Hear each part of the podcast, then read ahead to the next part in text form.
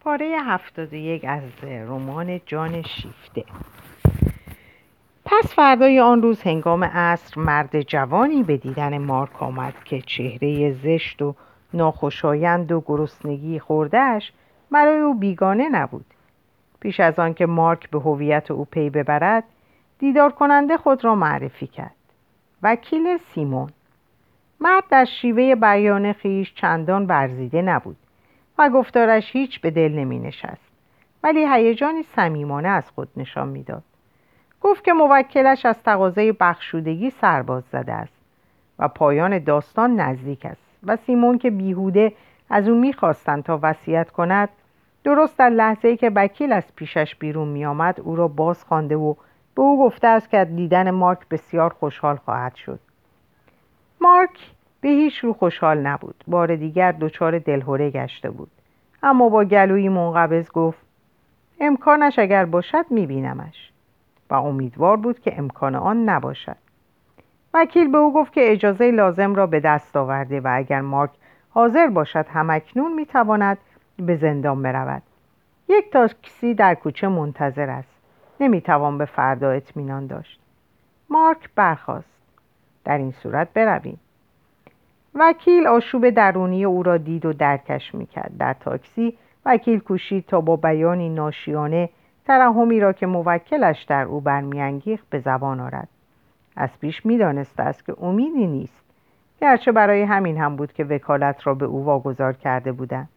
و او آن را پذیرفته بود زیرا خود با آن نومیدی که تنگ دستی و آتش لذت که هیچگاه نمی‌توان ارضا کرد همراه با بیتوجهی بیرحمانه خویشاوندان می‌تواند یک جوان روستایی منحرف پس از جنگ را در پاریس بدان بکشاند و سر و کار داشته بود. تحکامیش عمیق بود اما نیرویی نداشت. مرد شکست خورده مادرزاد بود. خوب نبود که انسان زیر سایه او باشد. مارک که گوش می‌داد و چندان نمی‌فهمید به غریزه از او فاصله می‌گرفت. دستور به زندان ابلاغ شده بود. آنان به درون رفتم و دم در سلول وکیل دست مارک را فشرد و تنهایش گذاشت.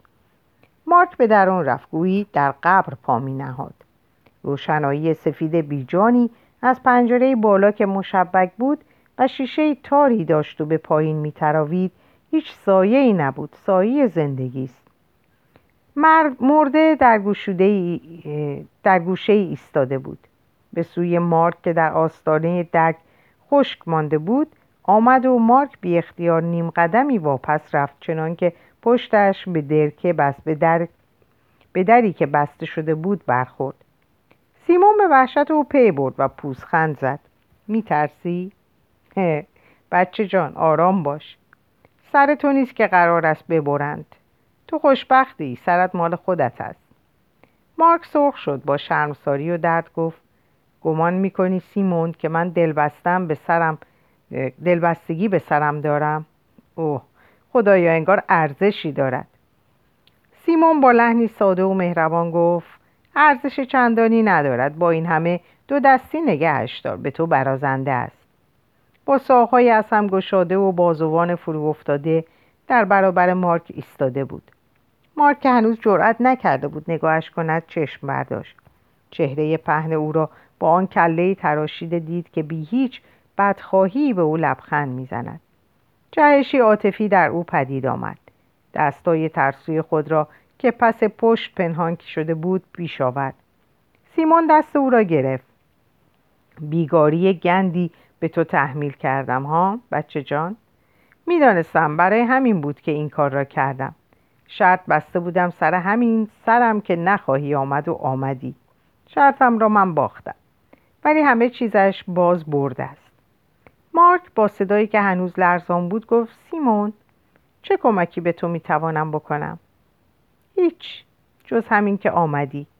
جز اینکه به من ثابت کردی که هنوز در این جندخانه دنیا که دیگر ترکش می‌کنم یک پسرک هست که خودش را هنوز کاملا نفروخته. منکر خودش نمی شود مرا این کار نمی کند تو هرچه هم که بلرزی بیفایده است. چرا؟ میلرزی. همانجور که در دادگاه میلرزیدی. پردل نبودی. تو را ترساندند. تو هم ترسیدی و زود معذرت خواستی. آنچه را که گفته بودی پس گرفتی. اهمیتی ندارد. به هر حال گفتیش. یک و تنها در برابر یک گله گرگ و گربه خسپوش و خوک. و این برای یک پسر آنقدرها هم بد نبود. از تو ممنون شدم. همه این گله را که روی هم بگذاری باز درستکاری بیشتری تو بیشتری توی شکمبه تو هست. مارک بیشتر کنده بود تا سرفراز برای اعتراض فاصله نامحسوسی گرفت و با تلخی پاسخ داد از گواهی نامه درستکاریت متشکرم. می‌خوای بگویی که من صلاحیت دادنش را ندارم؟ اشتباه می‌کنی پسر جان. در این زمینه من خبرم. درست کار که می‌گویم منظورم یک گوسفند اخته شده نیست. امکان دارد که پشمهایت را تو به چرک و خون آلوده با کرده باشی ولی تو درست کاری اگر فرار نکنی. اگر بزدلانه نگویی من این نیستم. اگر به پوزهشان توف بکنی که منم. اگر مسئولیت خودت را بپذیری. مارک پرسید و تو میپذیریش؟ میپذیرمش. و اگر میبایست دوباره همچو کاری کرد باز می‌کنم. این بار بهتر می‌کنم. مارک سر بحث نداشت. زمزمه کرد. چه فایده؟ زندگی چه فایده؟ زندگی یعنی کشتن یا کشته شدن؟ مارک مانند کودکان با دست حرکتی کرد که گویی می‌خواهد خود را از ضربه ای بدزدد. فریاد کشید نه. سیمون با لبخند دلسوزی نگاهش کرد. گوساله شیری همیشه میباید پستان گاو به دهنت باشد. با این همه شاخهای روی پیشانیت دارد نیش می‌زند. در میدان گاوبازی گاو جنگی همیشه از پیش محکوم به مرگ است. خب دست کم سعی کن که نمایش زیبا باشد. دل و روده گاوباز را بریز بیرون. من احمق شاخم را توی روده اسبا گیر دادم. تو به هزین خواهی کرد. و تو برای گفتن این چیزهاست که مرا به اینجا آوردی؟ قول یک چشم با همه قامت خود راست شد و گفت برای چه نه؟ این وصیت من است به اجتماع.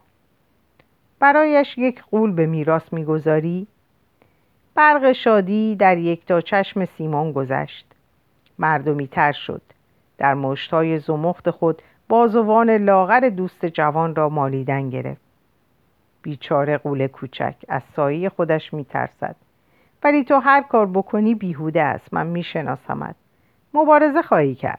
خواه ناخواه. آنکه گاو جنگی به دنیا آمده گاو جنگی خواهد مرد.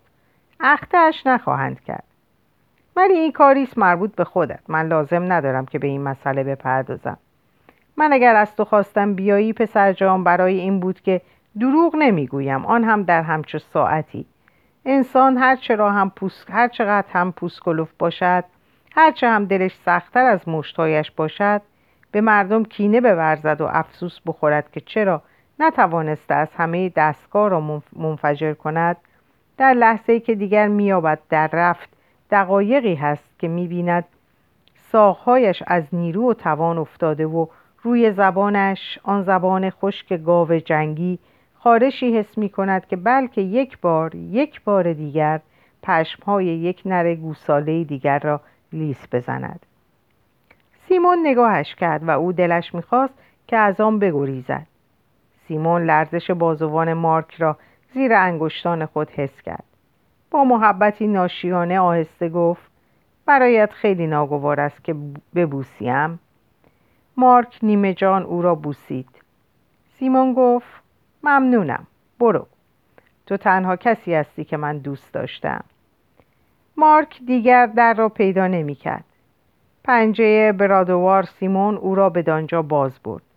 مارک حتی نیروی آن نداشت که به مردی که در آستانه مردن بود خداحافظ بگوید. روز دیگر سرش از تنش جدا شد. مارک در این روزها بیش از هر زمان دیگر اندیشه های خود را در نامه هایی که به مادر می نوشت می افشان. برای جانهایی که به هم نزدیکند جدایی بزرگترین نعمت است.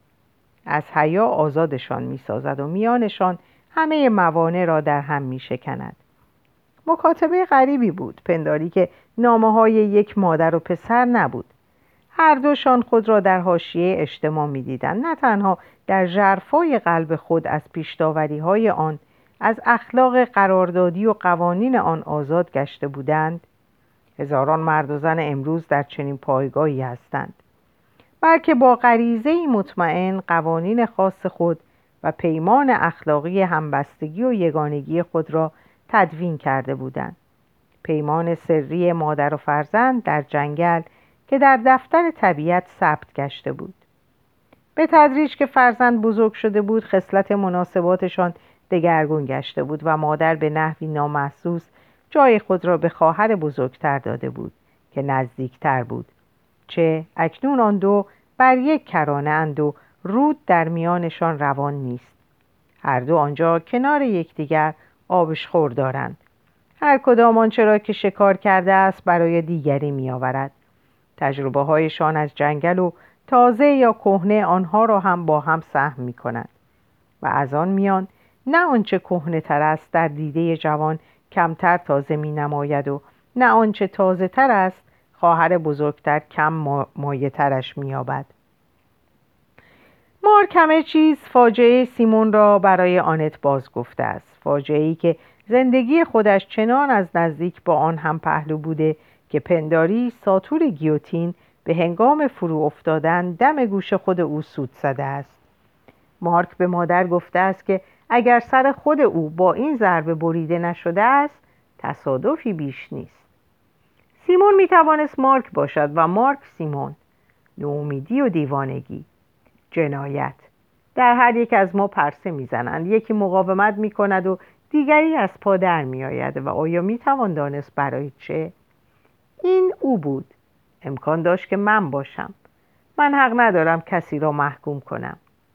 مارک از این در تعجب نمیافتاد که آنت در جواب می‌گوید نه خواه تو و خواه من. هیچ کدام حق نداریم که این بدبخت را محکوم کنیم. و او و با او به زبان دلسوزی کسی که می‌فهمد از سیمون سخن می‌گوید. ولی آنت میافزاید و قلب مارک از آن برمیجهد. ولی مارک من به هیچ رو درست نیست که او می‌توانست تو باشد یا که تو می‌توانستی او باشی. تو همانی که هستی. خودت میوه من که می‌تواند از درخت کنده شود اما نمی‌تواند کرمو باشد. جنایت و رسوایی آری می‌دانم. در تو و در من پرسه می‌زنند اما در بستر ما راه نخواهند داشت. تو هر قدر هم به وسوسه میافتی بیهوده بود و تو به وسوسه افتاده ای این را تو به من نگفته ای اما من بو می‌برم. و چه کسی به تو می‌گوید که من به وسوسه نیفتادم ولی شکر خدا ما را نمیپسندند. مارک گرمایی در سراسر تن حس می کند به لرزه می افتد. تو به وسوسه افتاده ای و او نیست. این زن به وسوسه افتاده است. و این را به او می‌گوید. به یک حرکت دست. ترس نهفتهاش را جارو می کند اگر این زن از کنار همین پرتگاه ها گذشته است و تا این اندازه به استواری قدم های خیش یقین دارد تماشایی خواهد بود که او یک مرد چنان نباشد با این همه برای آنکه مادر را به محک بزند در رازگویی های خود خیلی دورتر از آنچه تاکنون رفته است می رود. برخی از ساعات آن دیوانگی را که در شکم جوانان لانه دارد برایش می نویسد. ساعتی که او نفس زنان با انگشتان منقبض در لبه پرتگاه رسوایی از خواب به در جسته است و پس از آن می اندیشد. این چه بود که گفتم؟ ولی آنت در جواب می گوید تو در لبه پرتگاه بوده ای تا ته آن را دیده ای خوب است دیگر قافلگیر نخواهی شد من مارک خودم را برای آن درست کردم که خطر کند ولی برای آن هم درستش کردم که مقاومت کند. خطر کن. من خطر می کنم و خطر کردم. به هر کسی امکان آن داده نشده است که خود را از دست بدهد. و آنت با لبخند آزاد و پرشکوه و زیرکانه خود میافزاید. من بیست بار کوشیدم و هرگز نتوانستم. تو چابک دستر از من نخواهی بود پسرم. به همین رضا بدهیم. و اینک مرا ببوس. وقتی که مارک به این چند خط رسید از شادی دست و پا می‌زد. شیشه اتاقش از آن به لرزه افتاد. با یک پک سیگار ننگ را از میان لبان خود بیرون داد. برو در سینه های دیگر جا بگیر. آن روز در کوچه ها از سر گذافه هوای آلوده را فرو می برد می گفت من برای خودم هوایی دارم. زیر پاهایم زمین استوار خودم را دارم و در خون خودم رودخانه ام را دارم. ولی رودخانه بار طلا با خود نمی و زندگی آن زمستان سخت گذشت. وقت با همه دلاوری مارک سر یاری نداشت و تندرستیش از محرومیت ها لطمه دید. او از آن که دست به جانب مادر دراز کند دریغ میورزید و حتی از سر غرور احمقانه پیشنهاد کمک مالی او را رد کرد. نخست از آن رو که مطمئن نبود او لغمه را بر خود تنگ نمی‌گیرد و دوم آنکه این جوجه خروس بیخرد از پذیرفتن پول یک زن تن می‌زد. آیا مادر هم زنی است مثل هر زن دیگر؟ برای او آری. امتناعش در نامه ای که نوشت صدای خشکی داد. اصرار نکن. آنت اصرار نکرد. چه خشک مغزند این مردها. و آنت از مرد بودن او بسی خوشنود بود. اما اگر مارک پور آنت را نمی گرفت به اندیشهش دل بسته داشت. و اگر آن در این زمستان سخت با او نمی بود خود را سخت تنها و سرمازده احساس می کرد مارک به این اندیشه ها این آتشی که هیچ کس نمی‌دید خود را گرم می داشت و به دانسان که او گمان می برد حتی خود آنت آن را نمی‌دید.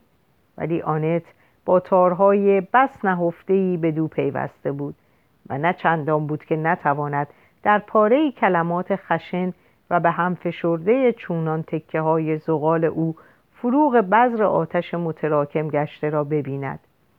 آنت به نحوی مبهم حدس می‌زد که مورد ستایشی پاک و پرتوان و تقریبا مذهبی از جانب اوست و این را بیمعنی میشمرد. اما در دل از آن با فروتنی سپاس می داشت. جنگاوران به پندار عشق و پرستش نیاز دارند ولی از تو ممنونم ای شه سوار جوان من.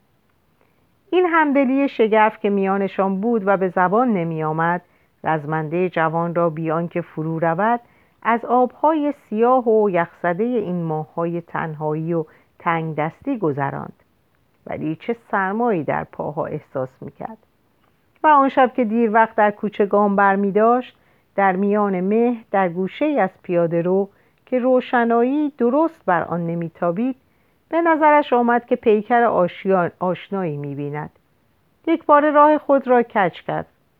تا, تا بی آنکه خود دیده شود از هویت او سر درآورد. مارک اشتباه نمی‌کرد خودش بود روش در جایی که فروغ فانوس برقی بدان نمی رسید روش خود را به دکه بسته روزنامه فروشی چسبانده مراقب در یک خانه بود. خم گشته بالاتنه از پناهگاه بیرون زده گویی در کمین بود. مارک ایستاد و خود را در چند قدمی پنهان کرد.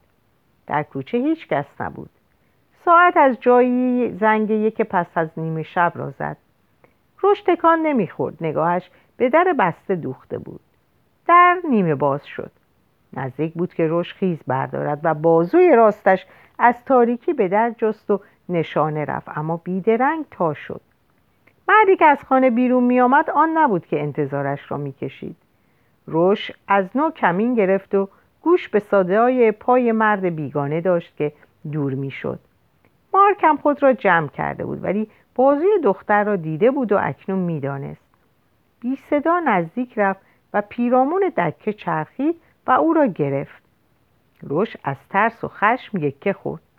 بی کمترین فریادی در حالی که چنگ در گوش گوشت تنش فرو می برد دست و پا می‌زد مارک با پیچاندن مچ دست او ابتدا سلاح را از کفش بیرون کشید با خشونت او را به دیوار فشرد و بی حرکت نگاه داشت.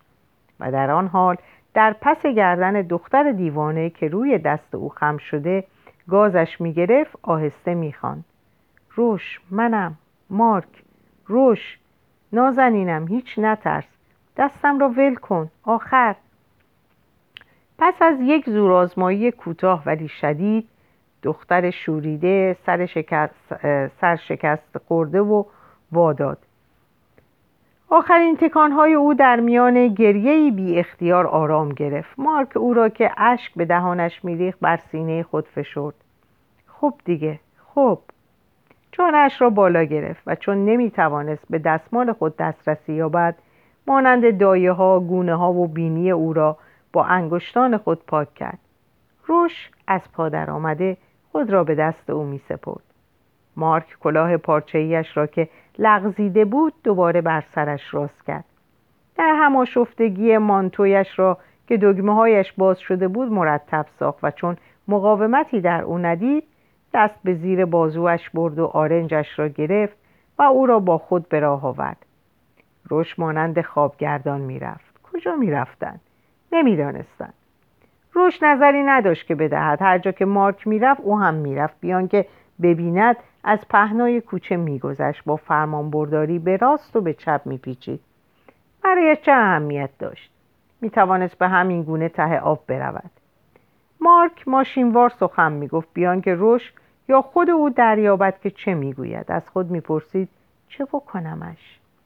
به اتاق خودش او را ببرد. تنها گذاشتن در چنین حال دور از مردم و دور از مردمی و احتیاط بود. پاهای مارک او را به سوی مهمانخانهاش در کوچه کوژاس کشاند. دم در تصمیم گرفت. برو بالا. و بلند اندیشید. هر کسی به نوبه خود. اینک نوبت او بود که دختر نومید گشته را پناه دهد. روش نه اعتراضی کرد نه هیچ حرکتی که نشانه خودداری یا قبول باشد. بالا رفت. در اتاق درویشانه چرکین و آشفته دختر بر جای خشک ایستاده بود. مارک او را بر روی تخت خود نشاند.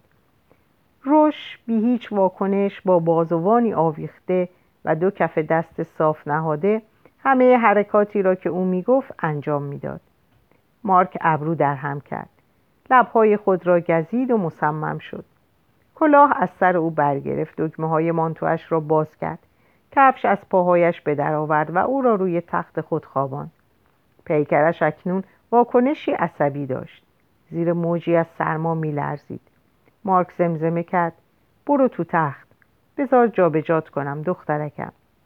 از جا بلندش کرد تا در زیرش ملافه ها را وا کند. روش چشم ها باز نگاه گمگشته گذاشت که او رختهایش را بکند.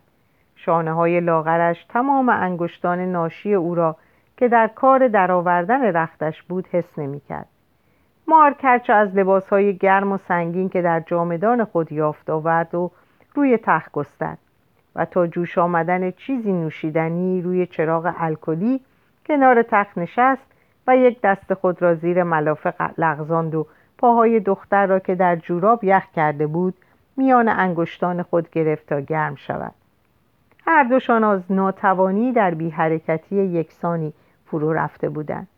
جیز جیز کتری که آبش بر شعله آتش میریخ مارک را از آن حال به در آورد. از جا برخاست. کمی شکر با عرق در آب جوش ریخت و سر دختر را بلند کرد تا جرعه چند به او بنوشاند. مایه از دهانش به در آمد و از چانه در طول گردنش روان گشت. سوزش آن روش را بیدار کرد. سرانجام مارک را با دیدگانی که اینک به دیدن رضا می‌داد نگریست. با چشمانی مسترب فنجانی را که مارک در دست داشت و بخار از آن برمیخواست نگاه کرد و حرکات ناشیانه او را دید که میکوشید قاشقی را به دهانش ببرد. مانند بچه ها دهان باز کرد و فرو برد. اندکی رنگ به گونه هایش باز آمد. با حرکت نامحسوس دست قاشق را کنار زد. مارک به دیدن آنکه او به زندگی بازگشته از خود را سبکبار یافت. شقیقه های او را در میان انگشتان خود فشرد و به او گفت حالا بخواب. خوب گرمت هست؟ و تقریبا بیدرنگ چشمش زیر سر دختر به روی چرکین پشتی افتاد و سخت شرمنده شد. به جای آنکه پنهانش بدارد گفت ببخش. و رفت و حوله پاکیزه آورد و میان پشتی و سر گسترده این شرمندگی ساده دلانه روش را به کلی بیدار کرد و حتی پس از آنکه گوشه حوله را بلند کرد لبخندی زد و آن را به تمامی برداشت و بر کف اتاق انداخت و همچنان که گونه اش را به پشتی تکیه می‌داد چشمها را بست.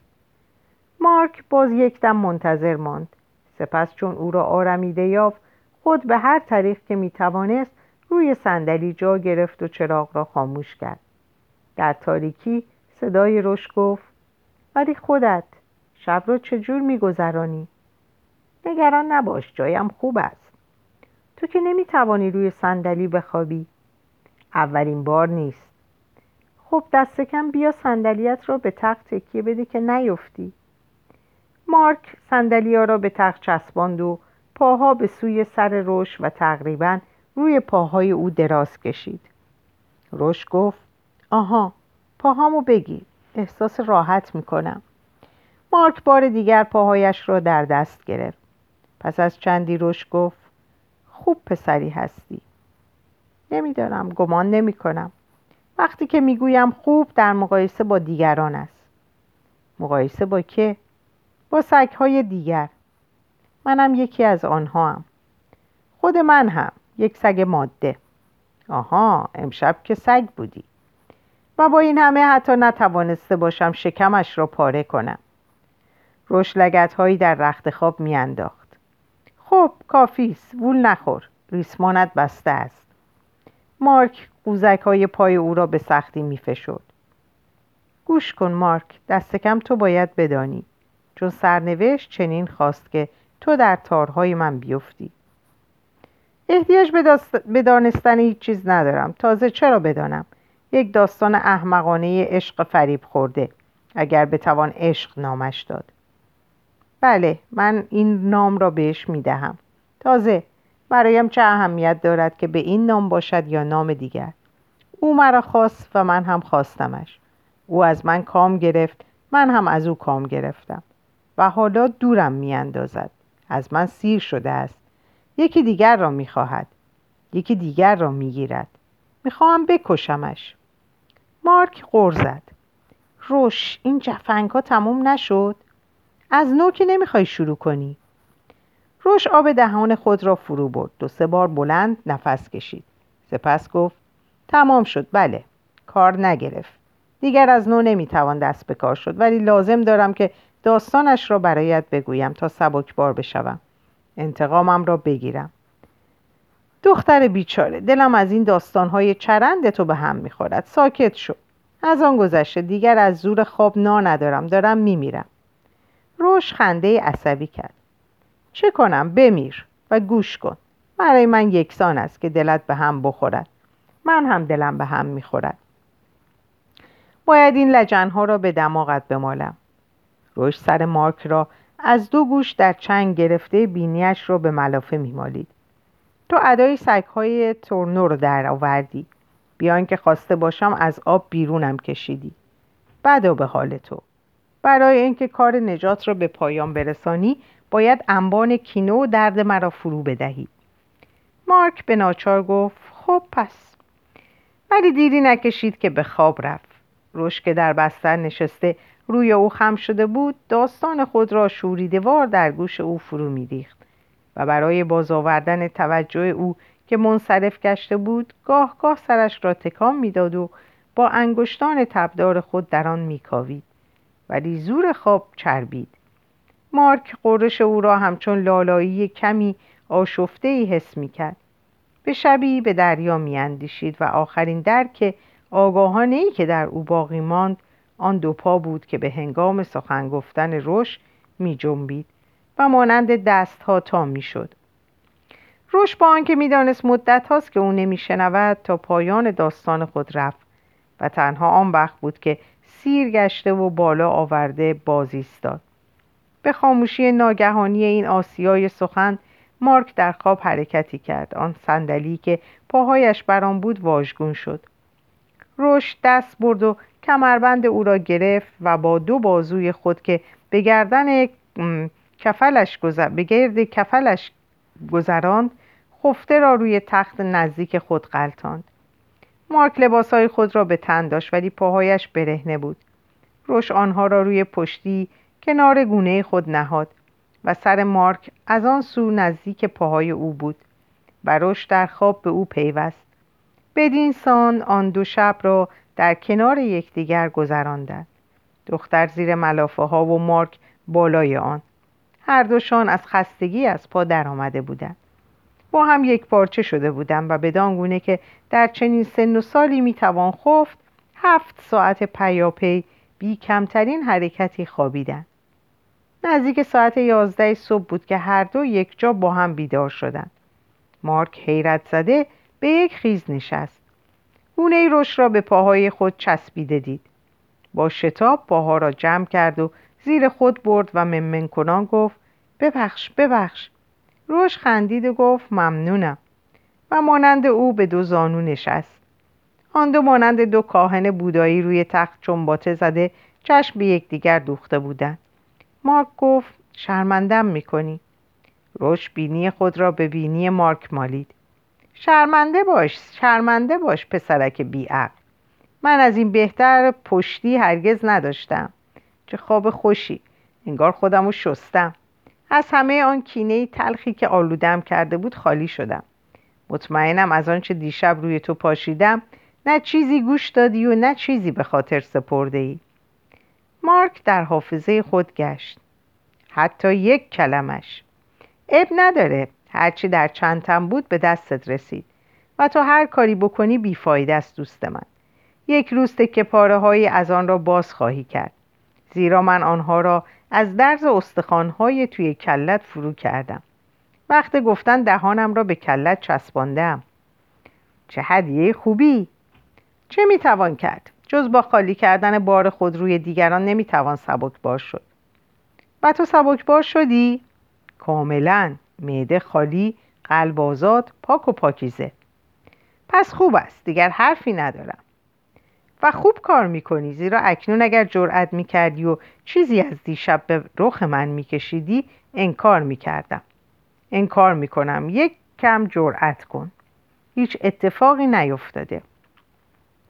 روش او را به مبارزه میطلبید. در برابر اطمینان این چهره خندان و آرمیده که دیگر از تشنجات دیشب اثری بر آن نبود مارک دهانش از تعجب بازماند گفت هی زنهای لعنتی هفت جان و هفت چهره دارید.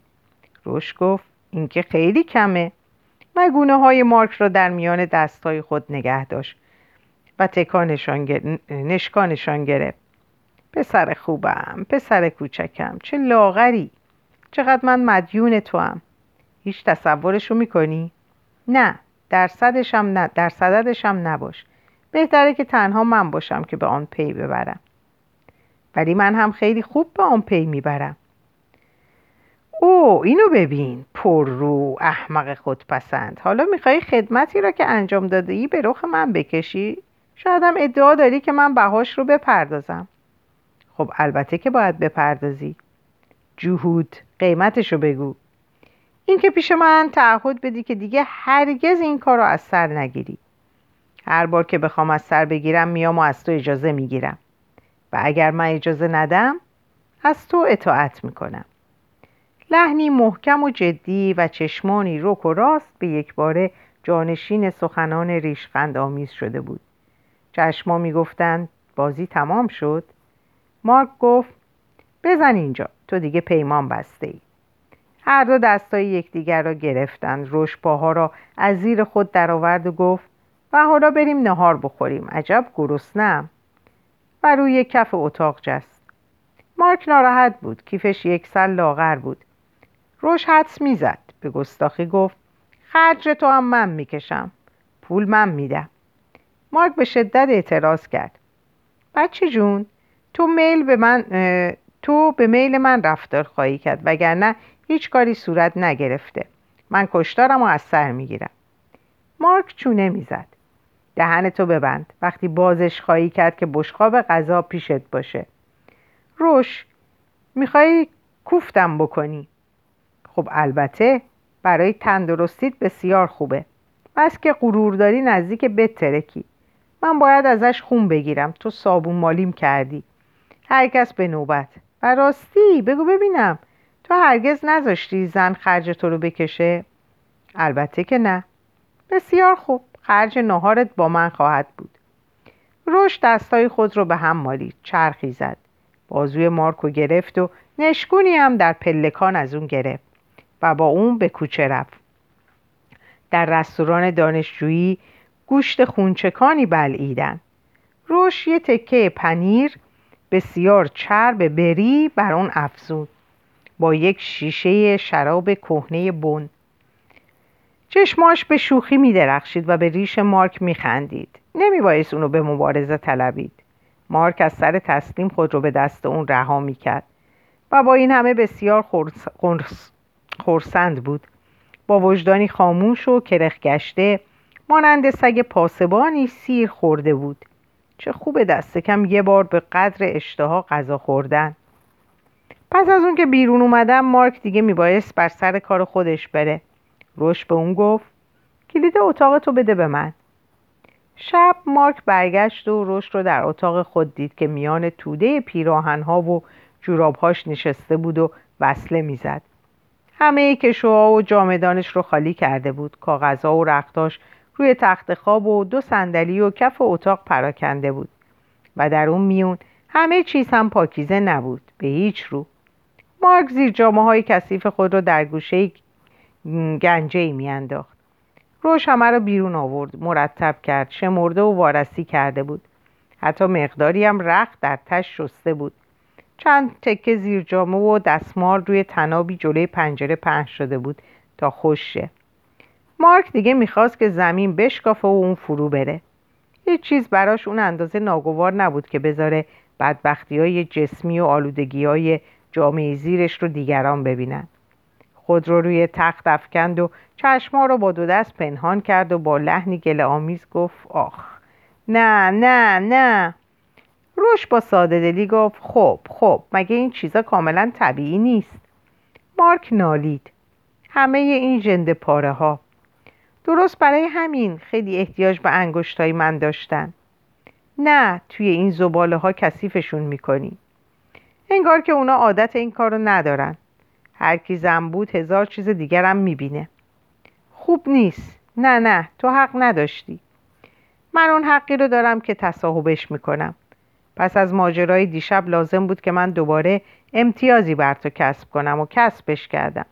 امروز بعد از ظهر فرصت و غنیمت دونستم. به تو گفته بودم صابون مالیت خواهم کرد و کردم بچه کسی مارک از شرمساری نفسش بریده بود از اتاق میگریخت. روش کار دوختنی رو که در دستاش به دور انداخت. دنبال مارک دوید و بازوشو گرفت. اونو باز آورد. بچه کوچک عزیزم اینجوری باز بیشتر دوست دارم. مارک همچنان سر برمیگردوند. روش دست پر چانهش نهاد و دست بر چانهش نهاد و سرش رو بر محور گردن چرخوند. خره گنده. ما با هم خواهر و برادریم. خواهر و برادر بدبخت. بدبختی. مارک با قرولاند اما خندان و شوریده گفت خواهر برادری خوک بچه ها دیگه چه بهتر از این؟ مارک کمکش کرد تا رختها رو جمع کنه. شب فرا می رسید می بایست چراغ افروخت. روش گفت برای امروز کافیه یه بعد از ظهر دیگه هم کار داره. فردا برمیگردم. مارک گفت چی؟ می‌خوای بری؟ البته میرم به خونه خودم. روش تأسف اونو دید. بله دوست من. دوبار نمی‌توان خطر کرد و ماجرای قشنگ دیشب رو تکرار کرد. مارک سر رو روی غمزده ای داشت. روش خندید. تو اینجور فکر نمی کنی؟